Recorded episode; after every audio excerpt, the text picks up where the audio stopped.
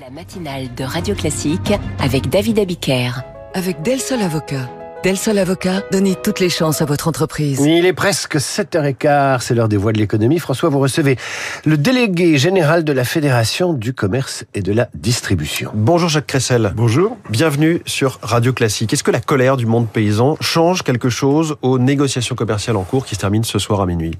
Naturellement, euh, c'est quelque chose que nous entendons, euh, mais il faut bien voir que les négociations, euh, notamment avec euh, le monde agricole, qui se déroulent euh, entre les industriels et le monde agricole, ont eu lieu déjà euh, il y a plusieurs semaines. C'est-à-dire que les prix pour les agriculteurs, là, ne vont pas bouger Les prix pour les agriculteurs C'est sont déjà fait. déjà fixés. En tout cas, c'est ce que dit la loi, hein, qui oblige à avoir des négociations, ce qu'on appelle de premier niveau, entre les euh, producteurs agricoles et les euh, industriels, puis ensuite que dans la deuxième négociation, celle qui se termine euh, aujourd'hui, entre les industriels et les distributeurs, on n'est pas le droit Hmm. de remettre en cause le prix qui a été euh, arrêté euh, en deux- au niveau du premier niveau. Puis il faut bien avoir conscience d'une chose qu'on oublie très souvent, c'est que en réalité, ces négociations n'ont que de, concernent qu'une part relativement faible euh, de l'activité euh, agricole, Euh, dans la mesure où d'abord, par exemple, les produits frais ne sont pas concernés. Et si vous prenez l'exemple du lait, 40% du lait est exporté. Je crois qu'il faut en avoir conscience hein, aujourd'hui. Et dans les 60% qui restent, la grande distribution ne représente que 60%. Donc en réalité, euh, nous ne représentons qu'à peu près un tiers des débouchés globaux. Et à l'intérieur de ça, vous avez des marques de distributeurs, des marques nationales, ce qui fait que les négociations n'ont d'impact que sur 20% de l'ensemble.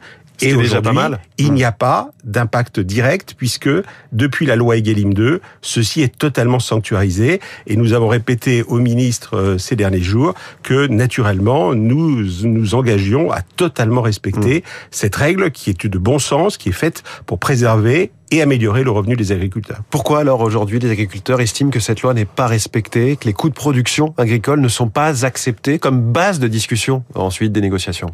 Écoutez, les contrôles, C'est du ressenti les contrôles il y a qui ont des vrais été- sujets? les, les contrôles qui ont été lancés par les pouvoirs publics, euh, de manière tout à fait normale, vont le montrer.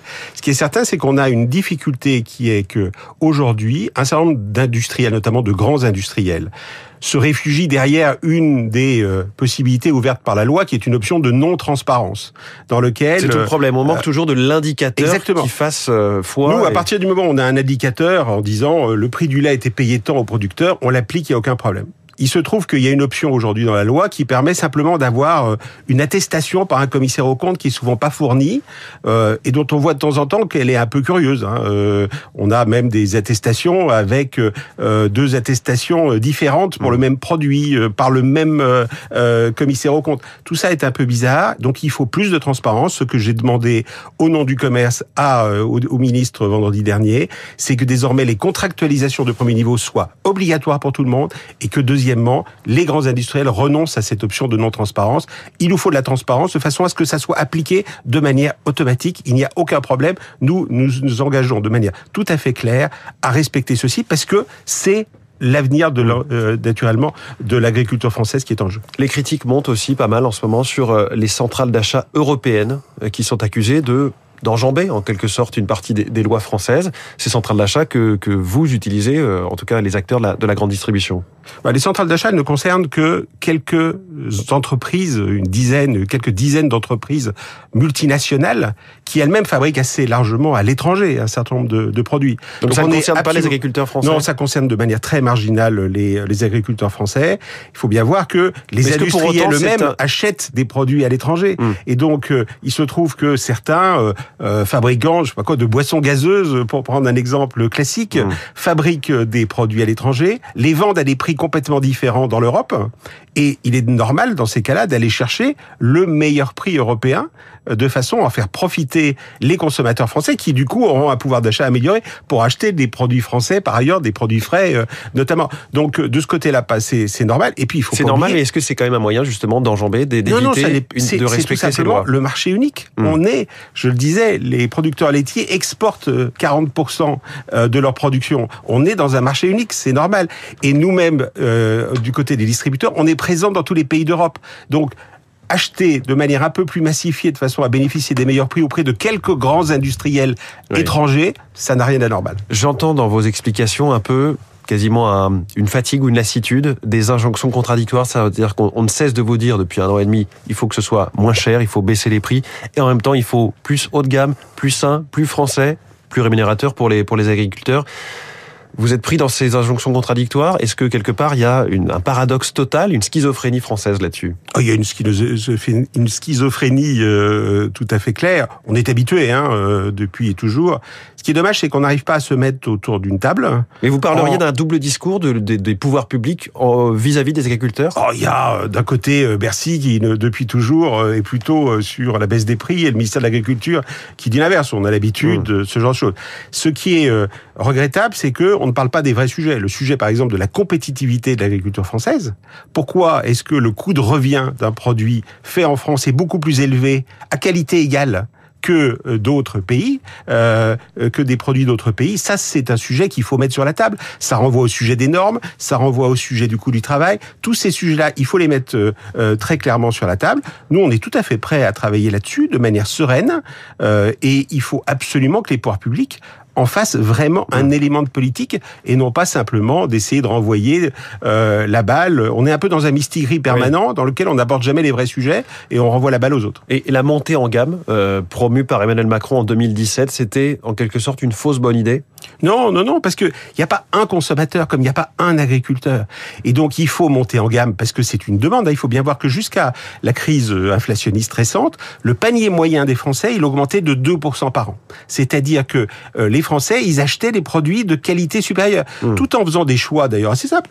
Le, le Français, euh, il achète du beurre premier prix pour faire la cuisine, il achète du beurre premium pour mettre sur sa tartine. Eh bien, c'est quelque chose de positif. Il faut l'encourager, mais il faut les deux types de produits. Simplement, dire tout doit être premium, ça c'est clair que ça peut pas correspondre, surtout avec des Français dont je rappelle 30% des Français sont dans le rouge à la fin du mois. La consommation alimentaire française, d'après l'INSEE hier, a reculé de 4,6% en euh, 2023, ce qui est historique. Donc je pense que dans tout ça, il faut un peu penser euh, aux euh, euh, consommateurs, comme il faut d'ailleurs penser un peu à nos salariés qui pour le moment sont un peu euh, de plus en plus euh, entravés dans leur travail Mm. par euh, des blocages qu'il peut y avoir euh, euh, notamment de base logistique cette nuit. Donc il y a deux types de, de consommateurs. Ceux qui achètent euh, pour le coup premier prix, eux, ils sont pour ces consommateurs et vous avec eux, un accord avec le Mercosur par exemple. Ce serait la promesse de nouvelles baisses de prix. Je vais pas me prononcer sur un sujet que je connais mal. Ce qui est certain, c'est qu'on voit bien qu'à l'intérieur même du monde agricole, En tout cas, vous, Euh, vous, vous prenez un marché ouvert, quoi. Non, non, mais les clauses miroirs sont quelque chose de tout à fait normal, hein, c'est-à-dire faire en sorte que des produits de qualité inférieure à nos standards ne puissent pas rentrer. Ça, c'est quelque chose de tout à fait normal. Et, et je rappelle d'ailleurs que, euh, par exemple, sur la viande, 99% de la viande dans nos magasins Mm. est une viande d'origine française. Oui. Que les problèmes d'importation concernent essentiellement la restauration consommés. hors domicile, les cantines et autres. Et donc, on n'est absolument pas dans cette logique-là. Euh, L'atterrissage des négociations commerciales, c'est donc ce soir. Tout le monde s'attend à ce qu'on arrive en- environ à 3%, à 3% de hausse des prix. Que surveillez-vous pour la suite, pour les futurs facteurs d'inflation? C'est quoi? C'est le prix du baril? C'est euh, le blocage de la mer Rouge avec les attaques des rebelles? Tout ça, ça peut augmenter les prix? C'est tout. Vous avez, euh, un- je donne un exemple simple. Le prix du sucre euh, a énormément augmenté l'année dernière, et puis il a baissé de manière soudaine ces dernières semaines. On voit bien qu'il y a des variations. On n'est plus dans un monde dans lequel il y avait des prix qui euh, évoluaient relativement lentement. Donc il faut négocier plusieurs fois par an. donc ça veut dire qu'il faut revoir notre système de négociation. Nous avons un système exagérément complexe. Nous sommes le seul pays au monde où il y a une date unique de négociation. Il faut donc qu'il y ait des prix qui puissent être négociés régulièrement, des clauses de revoyure et d'indexation claires, ce qui suppose la transparence que j'évoquais tout à l'heure. À partir du moment où on a un prix tout à fait clair qui est de qui est acheté aux producteurs agricoles. Ensuite, on le fait évoluer en fonction de l'évolution des cours. C'est tout à fait normal. Mais pour ça, il faut que tout le monde soit transparent. En, en oui ou non, vous attendez donc à ce 3% de hausse des prix? Oui, on a terminé sur les négociations du 15 janvier avec les entreprises de moins de 350 millions d'euros à zéro. Sur les plus grandes entreprises, malheureusement, c'est plus compliqué avec 10 ou 15 euh, euh, d'entre elles. Donc, on va aboutir à 2-3%. Jacques Cressel, merci beaucoup, invité des Voix de l'économie ce matin. François Geffrier, à l'heure des tartines beurrées avec du beurre premium français. Vous le retrouvez demain dès 6h pour la matinale de l'écho. Dans 3 minutes, les coulisses de la politique et au lendemain du discours de politique générale de Gabriel Attal, les Républicains voient leur espace politique se rétrécir. Radio Classique.